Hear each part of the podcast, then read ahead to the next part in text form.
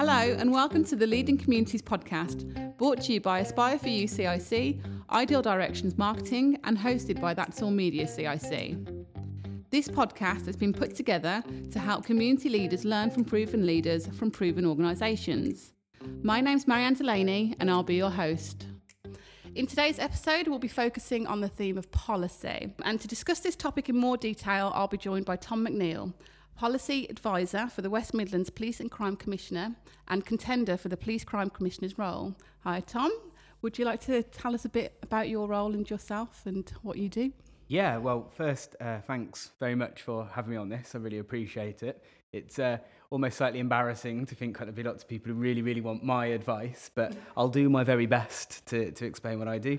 Um, I've got a very lucky job, and it's a lucky job because crime is a serious, serious issue which impacts nearly everybody at some point in their lives, or at least is a serious concern. And so to be given a position where I spend my working days really trying to think of solutions to that problem is uh, a real privilege. Uh, and hopefully, uh, during this podcast, I can kind of t- touch upon in a bit more detail what that actually means in practice. Okay, cool. I'm sure you will. I'm sure we'll find out a lot of information, which is great. Um, secondly, we're also joined by Ben Toomey, Head of Policy and Research at the National Youth Advocacy Service. So, hi, Ben. Thanks for joining us. Would you like to tell us a bit more about your role? Yeah, hi, Marianne. Um, I work for the National Youth Advocacy Service as the head of policy and research, uh, which basically means that I'm in charge of influencing those that can make decisions about care experience young people.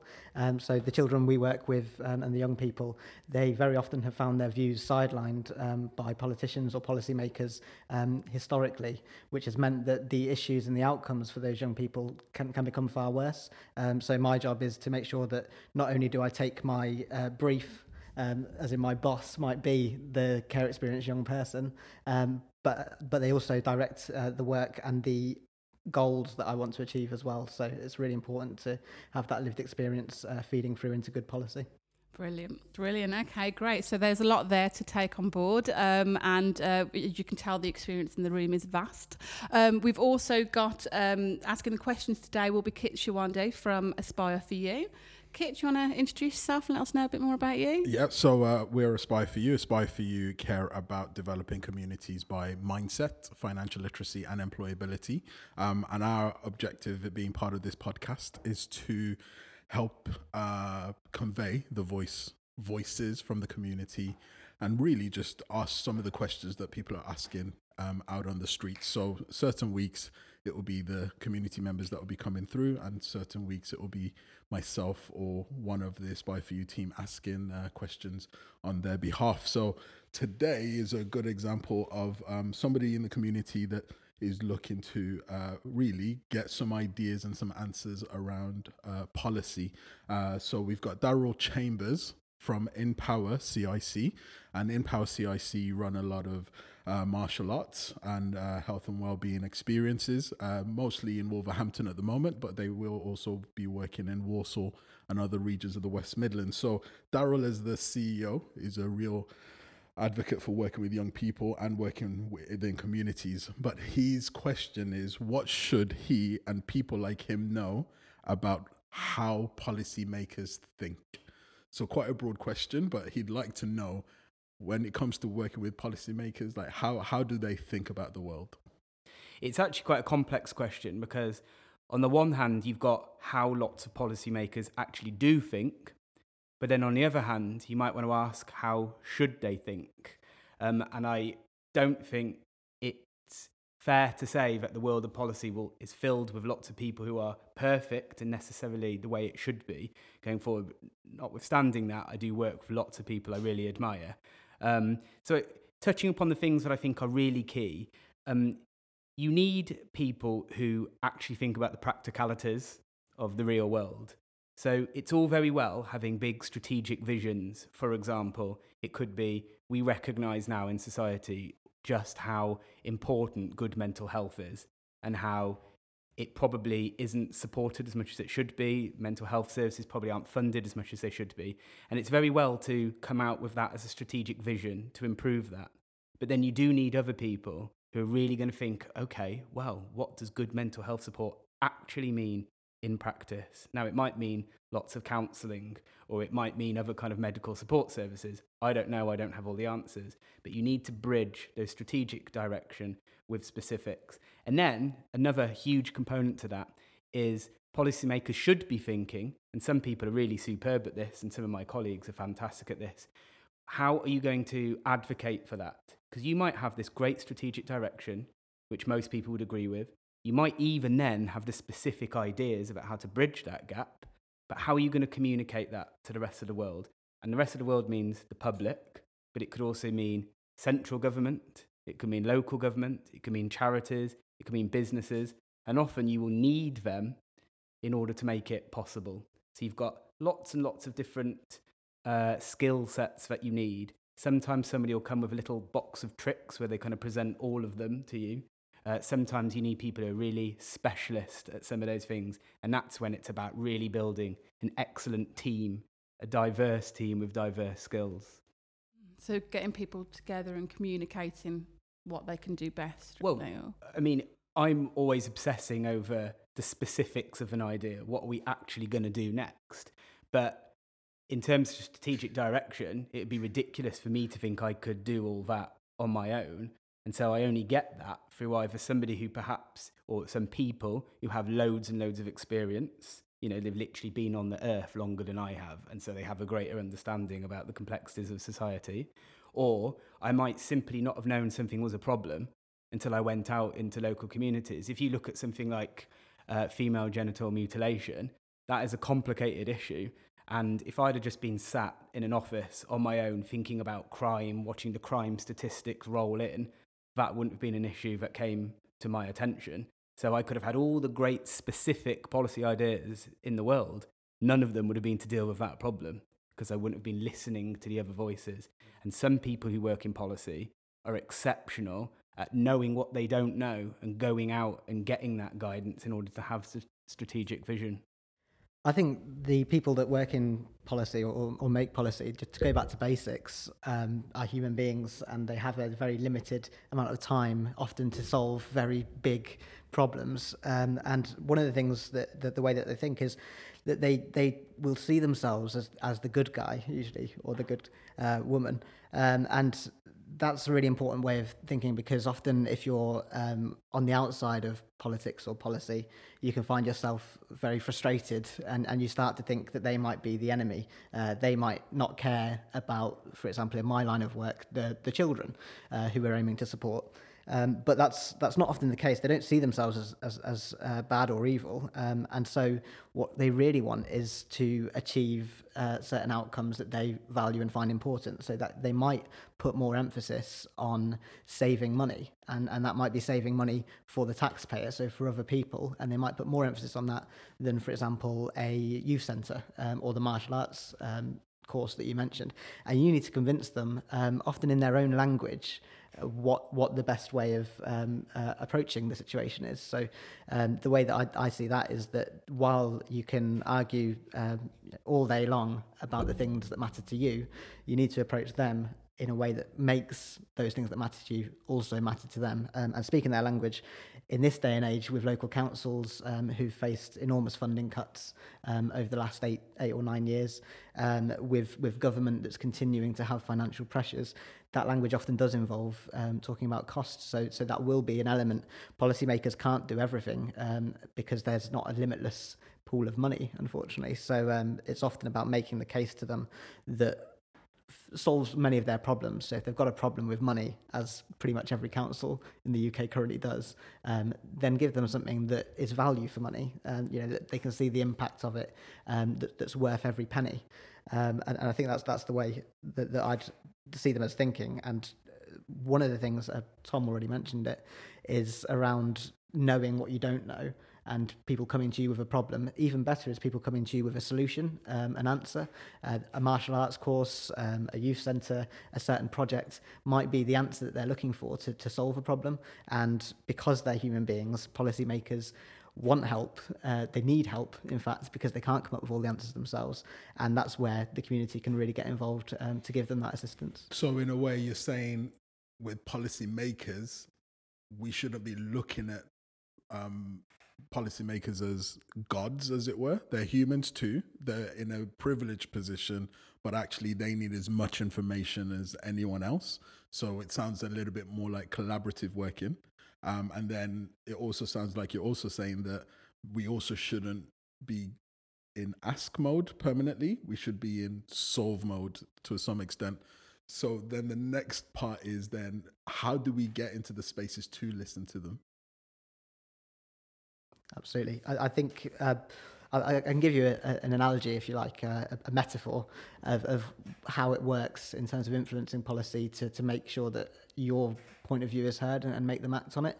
Um, so I, I use the example of making a cup of tea, or, or you want someone to make you a cup of tea, uh, more to the point. So um, let's say it's your partner, and they've come, uh, you've come home from a day at work, um, and you want them to make you a cup of tea and the cup of tea is your project that you want the council to fund, or it's your uh, law that you want the government to change, um, and and you need that you need them to make it because you're not a legislator, you're not a councillor.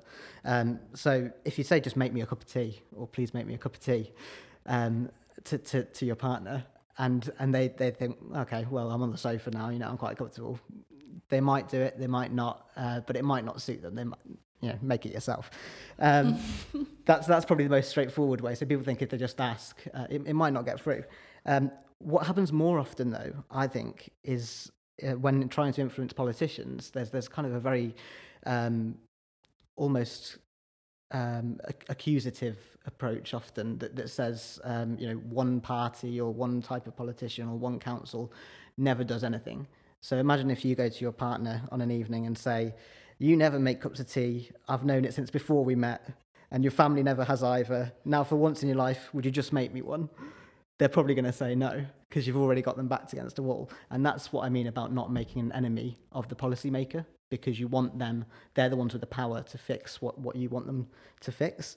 Um, so instead, if you came back from work and you said, I was in a meeting all day at Tom's office and not once did he offer me a cup of tea, would you mind please making me a cup of tea. You've given that person, that partner, that politician or that councillor the opportunity to step in and save the day.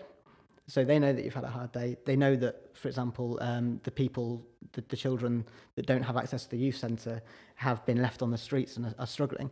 And because you haven't said it's their fault and they don't care about those children, because you've given them one of the answers of what they could do to help, then they have the opportunity to step in and make it happen. So I think it's really important about the way you ask and the way you frame it. Um, and often, you know, the best campaigns that I've seen um, have involved having you know someone or an organization that that can be um, the organization or the person that you're arguing against um, but often the person that can really make the change, you leave them slightly on the sidelines so that they can step in and save the day. So you'll see that MPs, when they change legislation around um, knife crime, for example, they're often stepping in to be seen as the good person that they that they see themselves as, rather than stepping in to say, "Oh, okay, well you've really pushed me, and i suppose I'll have to." That's very rarely how laws are made. I mean, I suppose a lot of this depends about what a particular individual wants to achieve. So if what they're really feeling is um, there's loads of things going wrong in society and I really want to get involved somehow. I want to feel like I'm contributing to the solution, whatever that be, whether that's just deep inequality, whether it's feeling like politicians aren't listening about, you know, whether it's membership of the EU or whether not enough is being done about crime, will really depend on what I would suggest the best way in is. So if it is more about that general desire to get involved in society, one really good way is to join a political party. Now, I'd have a really good think about which one first. I really would. I'm not going to lie, I suggest Labour. But, you know, um, that's, that is one way in because what you will find there, it, you'll find quite a lot of dysfunction, to be honest. Uh, not Labour Party, but uh, if you were to join the Conservatives. But you, you will, you, you'll find yourself a community and you'll find yourself a lot of activists, and some of them will be incredibly organized and inspiring people. Some will be doing a lot of really basic campaigning work, but that does not necessarily mean not important. So you just find yourself a really diverse range of individuals, diverse in terms of what they're involved in, the, the extent to which it's diverse in other ways will depend on the party and, and where it actually is.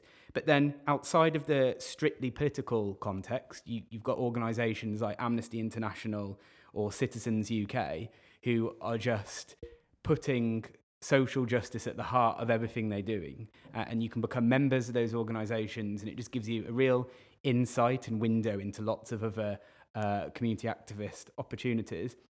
If I was being slightly more specific about the Police and Crime Commissioner's office, and actually any other politicians, it is actually really on them to make sure they are creating lots of forums for people to get involved in.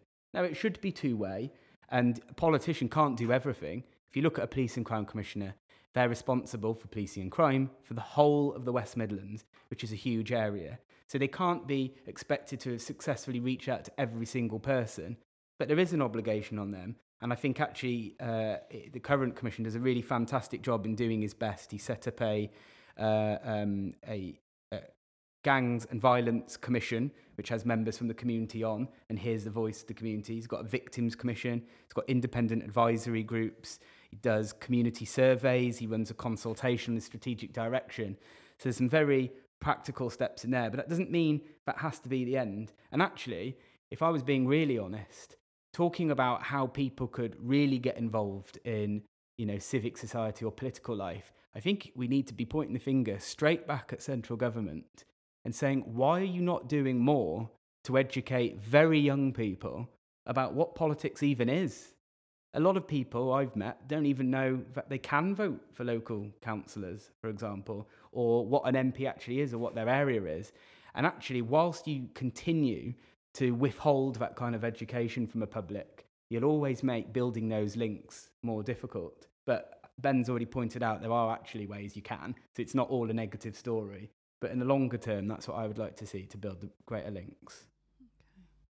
Hmm, so getting involved and being like more solutions led and just kind of building a community where you can uh, thrive with other people who are trying to make the same change and it's not like an isolated thing it's not just you trying to make that change it's other people as well so that gives you an insight into the language that you can then use to help kind of work with policymakers a bit more well i mean when you actually uh, i'm talking about a politician's perspective mm. or somebody working in policy advising a politician there is nothing better than when the communities you're actually trying to work with genuinely feel ownership and are proactively not just coming up with the solutions themselves, doing the solutions.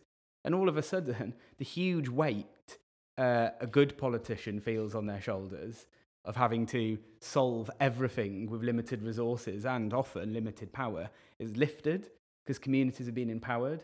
And so, one of the best things they can do in, in a leadership position is find all the different levers and mechanisms to actually enable people in the community to, to achieve that.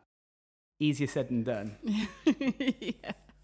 but it has what it has happened and and that's the thing there is there are examples of that happening and it's just about power being given back and people taking it on board and just running with it i suppose yeah and making sure that really good practice so we've set up the gangs and violence commission because clearly there was an issue with youth violence and we want communities to help us come up with the solutions and then to help us decide on where funding should go and, and i know kit that you're very much involved in that too um, and, and, Ben has had a really important part to play in that as well. Um, but what's really key is where that's really worked, let's not lose it. Let's not say, oh, well, the problem's getting better, or new politicians come in, or new policy officers and teams change. Let's make sure we really keep the memory of what's worked and then keep looking for how we can grow it and upscale it. And again, it shouldn't all be us. Hopefully, some of it can be about inspiring that there's good things that can can work sustainability to a degree. Yeah. So, yeah. That, that, was the cleaner way of saying it. Yeah. I wish I'd said that. No, your example was exactly right. It just sustainability. my head. so, brilliant. Okay, so uh, Kit, are there any? Yeah. So earlier, uh, uh, Ben, you alluded to almost uh, a style of storytelling, being able to frame your ask in an intelligent way to allow somebody to feel like the hero. Now, that for me is actually a very strong nugget. I don't think it's the kind of thing that you'd go to university and learn. I think it's it's almost like a a lived experience, expertise kind of insight. So, what do you think are other really useful tips that people should be bearing in mind? And on the trail of sort of storytelling, any other good ways to tell a story?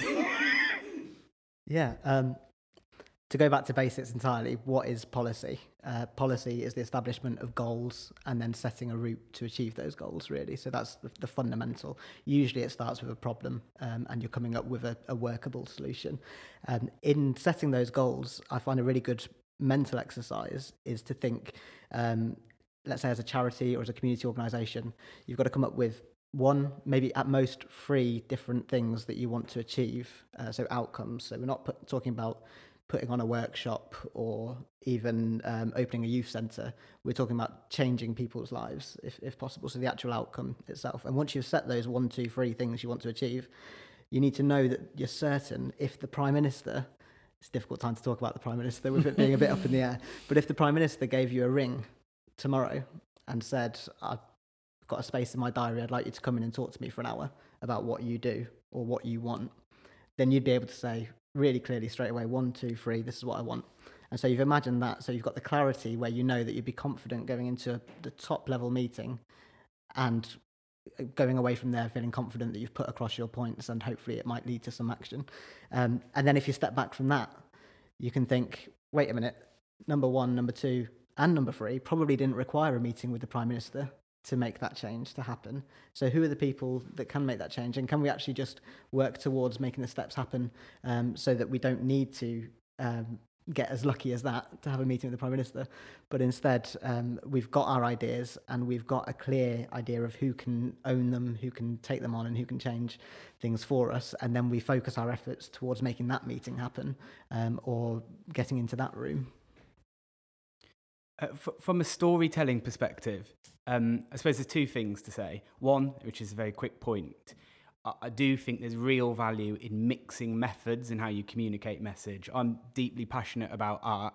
I'm not particularly good at it, but I really love it. And I mean art in the sense of music, theatre, visual arts, in being part of the overall package for telling stories. And I think when you mix that with facts and evidence in an engaging way, it can be really powerful. But the, the next point, which is slightly longer winded point, is there is one story I constantly tell. And I constantly tell it because I think it's relevant for nearly every major policy decision that I'm trying to help the current Police and Crime Commissioner with.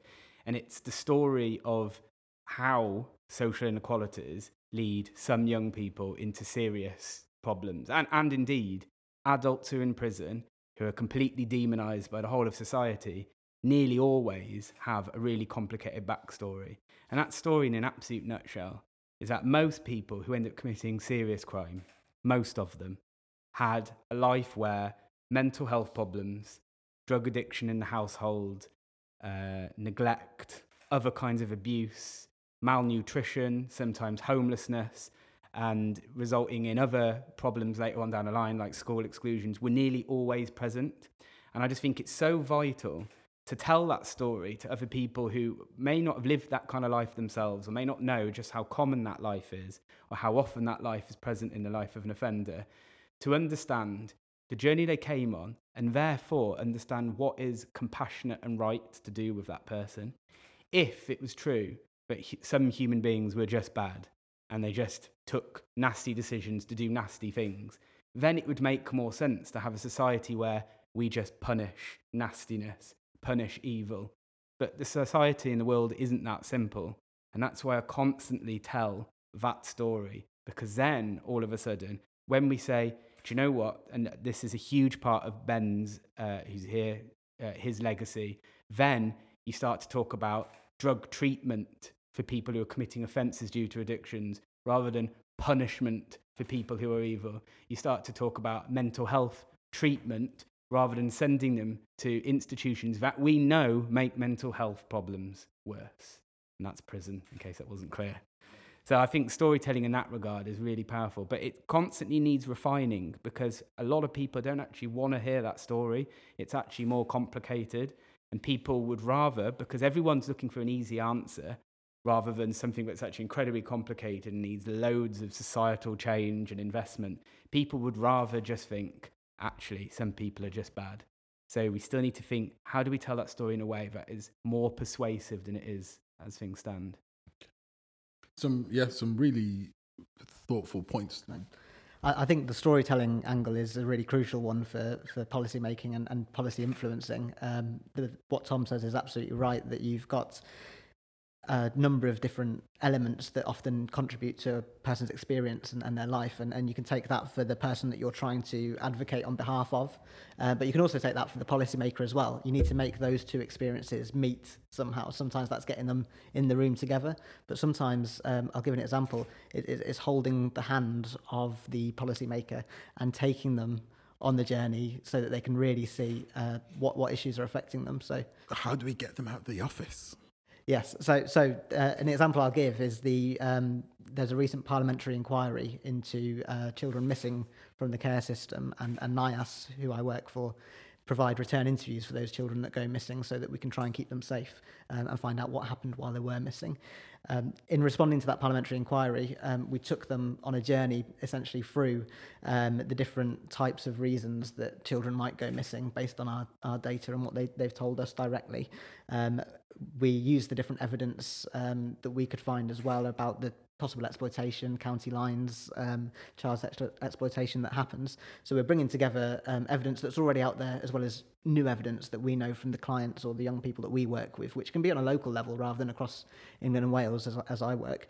Um, and in taking them through that journey, we included another offer and we put it in the parliamentary inquiry um, submission because they published that and it's expected that we might be able to work with them on that. And our offer was to connect those running the inquiry, so including uh, MPs and people in the Lords, uh, connect them directly with care experienced young people that have gone missing and putting that in the inquiry where we've been already useful to them and are, and are really championing right at the start saying we can do more here. We'd like you to hear their voices authentically more than just our interpretation.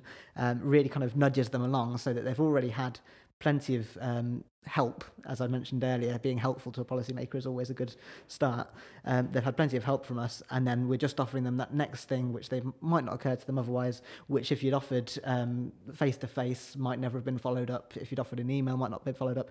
If it's published in a parliamentary inquiry that that offer was there and it wasn't taken up, and the results don't come in, then we can legitimately say, where was the voice of the people who are affected by the policies that you make? And I think it's important to find uh, almost knowing your way around the system in that way uh, that you can start to nudge people or, or, or, like I say, hold their hand towards the right outcome that you want to see. Yeah, because the point that you made about knowing the system is is probably the biggest part. So if we take three steps back from the parliamentary inquiry, so do I and or Daryl start with going on Twitter or LinkedIn to find policymakers? How do we first start that conversation?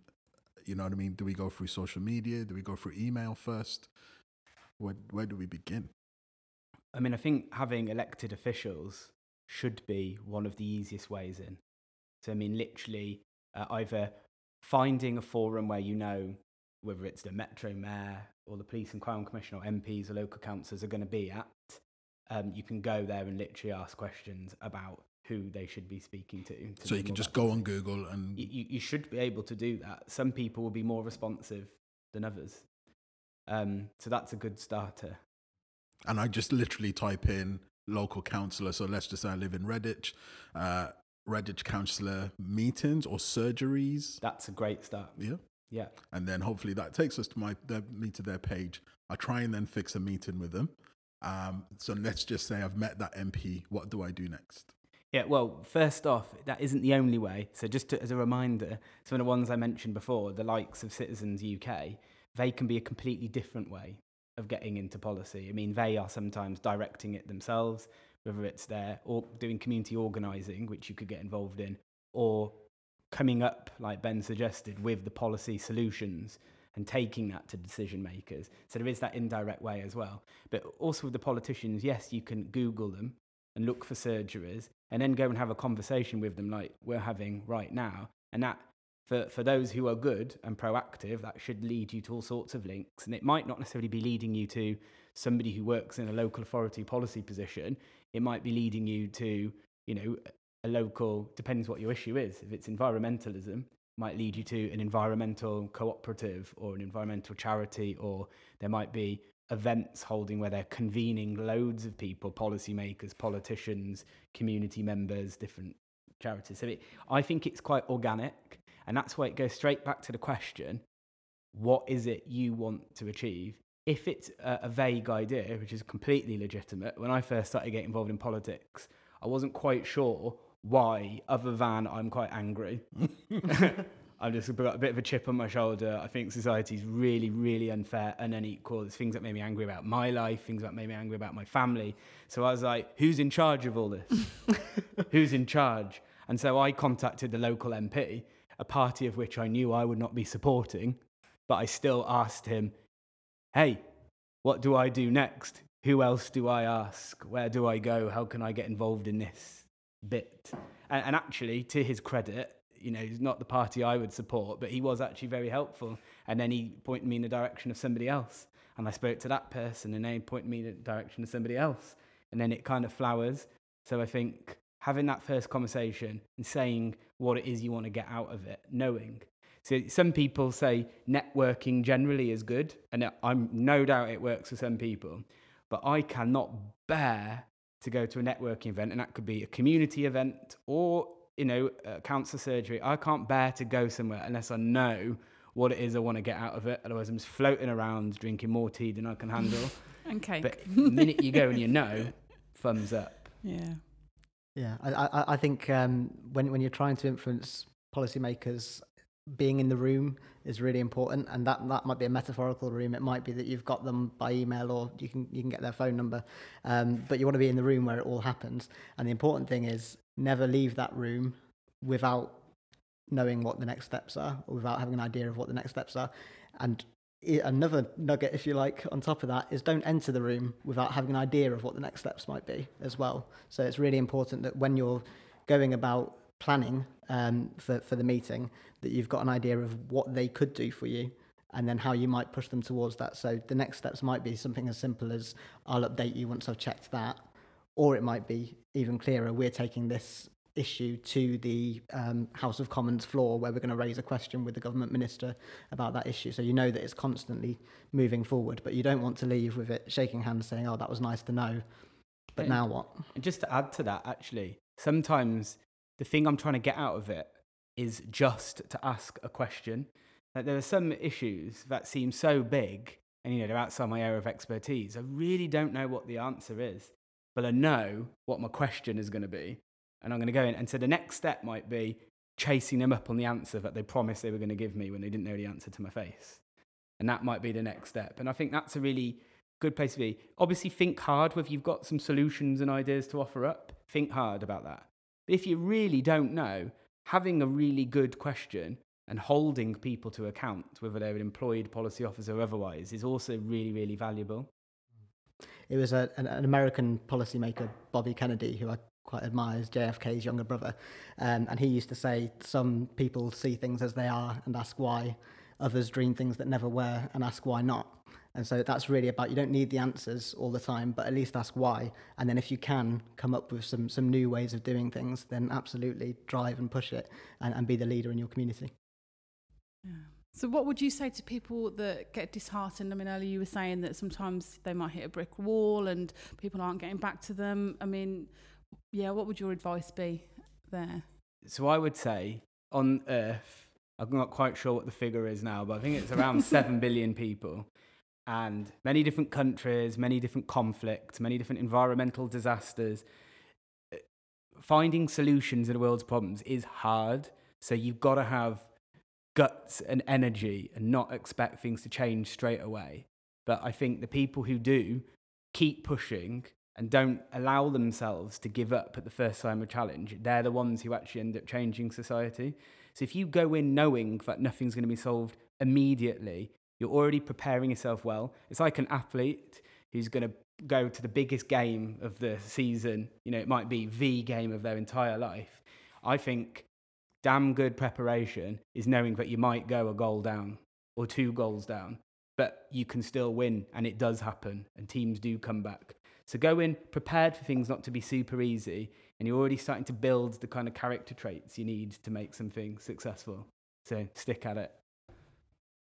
I've, I've got a um, if it suits you, I've mentioned the policy triangle to you. Do you want Yes, me to yeah, go yeah, go for it, yeah. I- I've got a diagram metaphor that I use, which is a, what I call the policy triangle, which starts with um, policy, and, and this isn't just the policymakers themselves, but as the community activist, you will be defining your policy because it's your goal, your outcome that you want to achieve. So it starts with policy, it moves on to communications, and that's all about making sure that you're getting. Uh, it might be the email to the MP, it might be going to the press, it might be even writing a tweet. You're putting across, starting the ball rolling on, on your policy idea, uh, and then the communications ideally lead to access, which is what I'm saying, being in the room where it all happens, making sure that you've got into the room with the person that can make the change, and then once you've got that access, the next steps should feed back into that policy as well. So uh, they improve the goal. Uh, they might meet the goal, in which case you might think, okay, where next? So if you've set up a project, obviously you need to deliver that project and demonstrate the outcomes, make it sustainable. Um, but in terms of thinking about frustrations along the way, you need to see that triangle as, as a journey. Um, so where the policy isn't being communicated well, you need to spot that it's not getting through uh, in that way, and you need to work a way around it. You need to f- come up with a new way of communicating. If your communications are all good, um, and this happens a lot when you're working for a politician, even sometimes you get you know really good goal, really good press coverage, but the minister who could change, uh, get the ball rolling on changing the law, won't meet with you. Um, so you don't get the access that you need, um, and then you have to go back to the drawing board, think about who else can put pressure on that minister, um, how else can I approach that minister, communicate with that minister to, to get in the room if they're the only one that can do it, um, and and you're always finding a way around any blockages, um, essentially. So that's the the policy triangle, is, as I visualize it, is a really good way of seeing that frustrations will come up, and then always identifying where they are so that you can overcome them. Yeah, I mean, I definitely, I think, from putting myself in the shoes of a lot of the organizations we work with, and also looking at the bigger picture, I think the the big takeaway from this is that it's a game of stamina, and it's not just being in the moment or in state. Like you might be fired up today, but if you really want change, it takes time, it takes commitment, um, and it also sounds that you've got to do it intelligently. Is what you're you're really telling us that again it's not just about the mood we're in but we need to think things through. Um, this is just almost as a, a passing question and um, as we close. Can someone in 2019 do it alone? Or do you need a team? Or do you need to start thinking about a community movement? Or because very often a lot of us look as, at leaders as that one person but actually is that the reality is there more to it based on what you've been saying I mean, without a shadow of a doubt, no one can achieve anything really good on their own. And actually, nearly every single thing in existence is interrelated to other things. And so some people might think that they've actually done everything on their own. But for a start off, they weren't brought into this earth on their own. They needed parents, they needed upbringing, they needed friends, they needed people to give their language that they've got. People need to give them education, whether formal or otherwise. And so there's so many things which went into contribute to even somebody who's an outstanding community leader. And then when they get to being an outstanding community leader, you literally need hundreds and thousands of people to enable something. I'll give you a really good example. I, I talk, I use this. It's not so much public policy; it's about business. I use this as an example to give to people to make them understand why tax is important. I might be saying to somebody, um, "You've got a internet entrepreneur.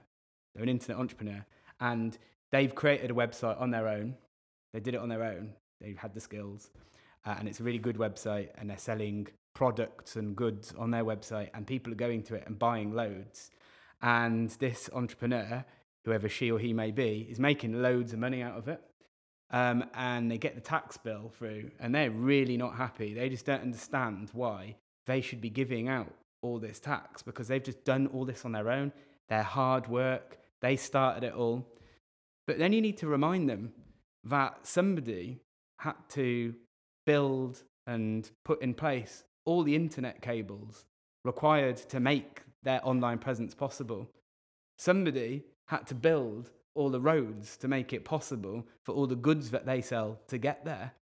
Somebody, often on a low income, had to work in the factories behind which their products are actually created, or the packaging, or the paper that contributed to it.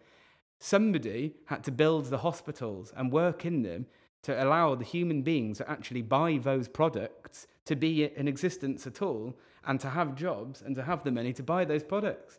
So that person didn't do it all on their own. They actually required a remarkable number of other things to happen independently to contribute towards their success. And it's no different in public life. In fact, there it's just a little bit more spoken about and accepted that you need many, many people in order to make a society a success. I think you can make a splash as one person, though, definitely. Um, and often it takes one person to, to spot the problem or to frame it in a whole new way um, that, that drives uh, forward the change that needs to happen. So it's, you know, the more people you can get around you, the, the better uh, in terms of making changes. But, but often if you're spotting the issue um, and you find yourself in the minority, as, as, as you often will be when you're fighting for change, um, because, you know, the majority rules usually and the majority's often content uh, with the way things are or they haven't thought about it uh, more often than that um, then you know as, as one person or as a small group uh, you can make a big difference um, as long as you are tenacious and as long as you make the decision uh, to, to act and, and, and to not let go if there's an injustice um, or something that you want to change. This one's like a, a separate one, but actually, if you got a question for the community, number one, and then number two, if there was a book that you thought people need to read to start getting their heads around leading and leadership, what would it be? So, have you got a community question, something that you're curious about, other people answering literally, um, and is there a leadership book that you would recommend? I would like to ask people how helpful they find it being contacted directly on social media about what people are doing. So, if there was going to be a Facebook post or an Instagram post about uh, the work Ben Twomey did in our office on uh, drugs and drug treatment and what kind of system change, is that something people want to see? Or is that level of engagement, you know, not sufficient for them? Okay, so you mean do people want to actually see individual pieces of work mm-hmm. that you're working on on social media platforms, and do they want to give feedback to those pieces of work? So, like consultations, basically. Are yeah, they I open? Mean, some, sometimes, I mean, we have lots of formal consultations, but sometimes you do just have to get on with communicating what you're doing. Otherwise, all you'd ever do is ask questions. Sometimes you've got to get on and do. What I want to know is exactly what you said. Is it interesting to people, and and does it give assurance, and is it useful to see a little bit of depth by having targeted social media at them about that kind of thing? And book I'm just about to look at the list of books I've recently listened to. I'll, I'll, come back to you in about 30 seconds. And Ben? Well, my question, if, if I'm talking to the community that's listening to this podcast, I'd ask them, what is it that you would like to change? Um, if you know what it is, and if you know which policymakers you need to influence, then what are you waiting for? Ooh, ooh, ooh. and book? Uh, a book I'd recommend is something called Who Moved My Cheese? Uh, it's not about cheese, as it happens, um, although I do love a bit of cheese. Um, but it's, it's a book that's about how uh, to cope with change and deal with change, um, uh, based on the fact that eventually, sometimes, whatever you want in life, um, your cheese, as it happens in my case and in the books, um, whatever you want sometimes runs out. There's not infinite cheese, um, and you need to go and find some more. So it's, it's really about adapting and, and changing, and that's probably important in a if you're campaigning or if you're trying to get a project through, uh, because it can be frustrating at times. You just need to be aware that you can adapt all the time. You can keep uh, finding your work fulfilling, um, but it doesn't mean always plugging away in exactly the same way. So keep learning, keep striving for, for new things. So I've now looked at the list of books on my phone and I've remembered one that, that has really influenced me in recent times. It's called Moral Politics How Liberals and Conservatives Think. It's by George Lakoff. It's not exactly light reading. How do we so spell you, Lakoff? Uh, L A K O F F. Okay. And the reason this was really useful for me is it reminded me that people on the left side of politics, the Labour Party, we're always talking about social justice and inequality. And what we can end up forgetting is that just because people don't necessarily support our party, it doesn't mean they don't care about inequalities. And we can sometimes almost be slightly offensive in a way that we talk to other people as though when if they are less in favour of increased taxes to spend more on hospitals and schools it doesn't necessarily mean they don't care about hospitals and schools and our very messaging can really really turn people off and it's about completely shifting in our minds the, the angle they're looking at the problem from Excellent. I have to say, big thank you. Um, this has been the most intelligent conversation of my month. um, yeah, the pub sometimes. it, it, it goes down from here I said yeah. the first hour is usually good. it's been uh, it's been great to think, and it's been great to get you know additional points of view. So thank you very much. Uh, over to Marianne. Great, like, great roundup. Thank you. Um, I mean, the analogies have been fantastic. To be fair, I won't look at making a cup of tea the same way again. So. I'll see if my partner will make me one tonight. Try it, try it out. Um, so, thank you ever so much for your time. That's really, really inspiring, practical advice that I'm sure will be helping our listeners. So, if any of our listeners do have any questions at all, you can give out your details for Twitter if anybody wants to contact you on Twitter at all. So Tom is at McNeil, M C N E I L underscore Tom. And then we have Ben, which is at Ben Twomey UK, and Twomey is spelled T W O M E Y. So thanks again, guys. Um, yeah, brilliant. That's it. Thank you so much, guys. Yeah, thank you. Thank you for listening. To keep up to date with Leading Communities podcast releases and updates, follow us at A4UCIC, at Ideal Directions, and at That's All Media.